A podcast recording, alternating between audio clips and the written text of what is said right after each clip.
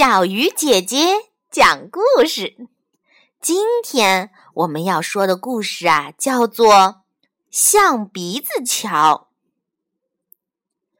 话说森林中有一条小小的河，河不宽，小猴子、小狗熊一跃就过去了。可小白兔、小老鼠就不行，它们啊太小了，跳不过去，常常待在河边发愁。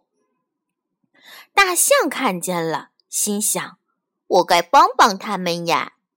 它住在小河边上，小动物要过河，它就用长长的鼻子把它们卷起来，送到河对岸。小白兔、小老鼠可高兴了，让大象的鼻子卷着，就像坐飞机一样，飞到河对岸啦。他们常这么对小猴子、小狗熊说。这小猴子、小狗熊听了好羡慕哦，他们来到河边，装出生病的样子。大象看见了，赶紧把他们送到河对岸，让他们去看病。真的很舒服，很好玩呢。小猴子、小狗熊悄悄地商量，以后咱们也让大象送过河。大象心肠好，不计较，可小狗熊太重了，大象用长鼻子卷起它，觉得好吃力。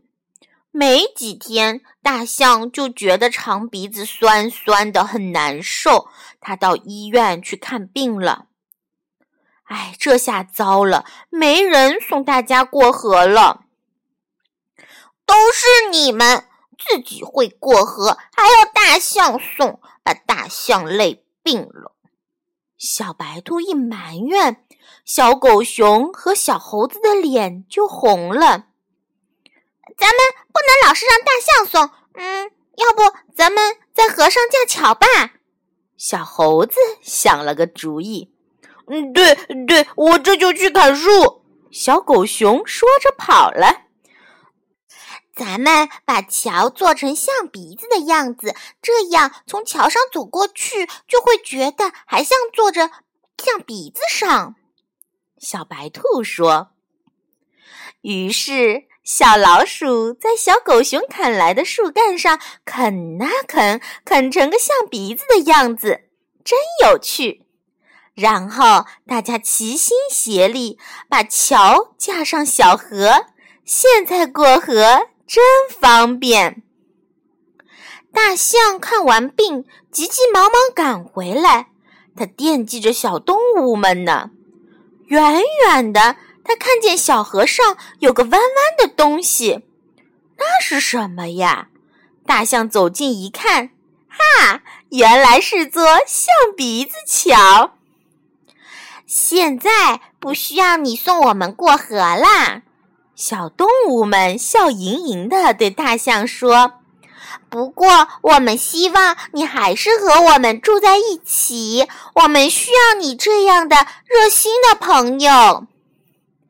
大象卷起长鼻子，高兴地点点头说，好好，我一定还和你们在一起。好了，小鱼姐姐讲故事今天就到这里了，小朋友，我们明天继续。